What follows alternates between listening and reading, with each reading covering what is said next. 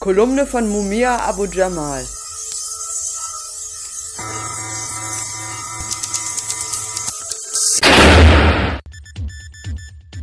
Badge of the Rapist Racist. As the first phase of the trial of police officer Daniel Holtzclaw comes to a close, one is forced to take stock of what the trial and its coverage means. Im Dezember ist der Strafprozess gegen den Polizeibeamten Daniel Hotzlaff zu Ende gegangen. Deshalb sollte nun Bilanz darüber gezogen werden, welche Bedeutung dieses Verfahren hat und warum es den Medien kaum eine Meldung wert gewesen ist. Hotzlaff, ein 28-jähriger weißer Polizist aus Oklahoma, wurde wegen sexueller Übergriffe, Vergewaltigung, sogenannter Unzucht und damit verbundenen Delikten in 18 Anklagepunkten schuldig gesprochen. Ihm wurde vorgeworfen, mehr als 13 schwarze Frauen von Teenagern bis zu einer Frau um die 50 attackiert und vergewaltigt zu haben. Die geschworenen Prozess in Oklahoma fordert eine Gesamtstrafe von 260 Jahren Gefängnis. Wer darüber jedoch etwas aus den Medien erfahren wollte, musste das Glück haben, auf eine der wenigen Kurzmeldungen zu stoßen. Ein Serientäter, der mindestens 13 Frauen sexuell belästigt und vergewaltigt hat. Warum machte das keine Schlagzeilen?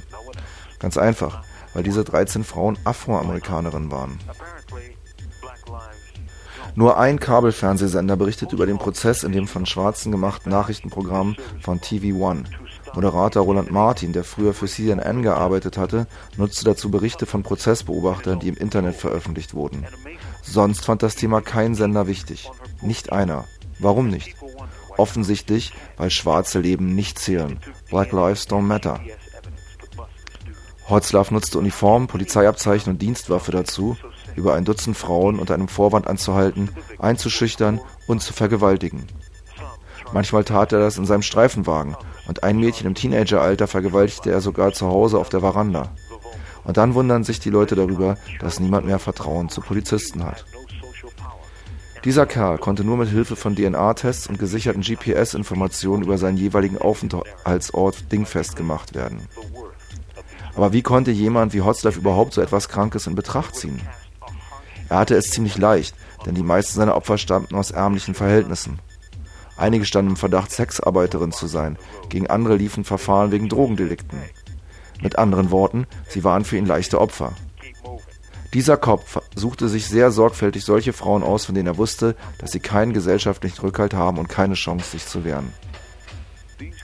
Und das Schweigen der Medien verstärkt die negative Sicht auf die betroffenen Frauen noch, nahm ihnen die Menschenwürde und wertete sie herab. Wäre ausführlich über den Prozess berichtet worden, hätte das von einer landesweiten Öffentlichkeit ein grelles Licht auf die Praktiken der Polizei geworfen.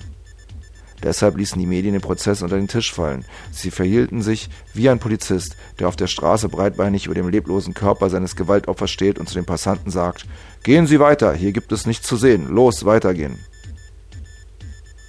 Diese Kolumne von Mumia Abu Jamal erschien bereits vor einiger Zeit auf prisonradio.org und am Montag, den 11. Januar 2016, in der Tageszeitung Junge Welt, die deutsche Übersetzung von Jürgen Heiser.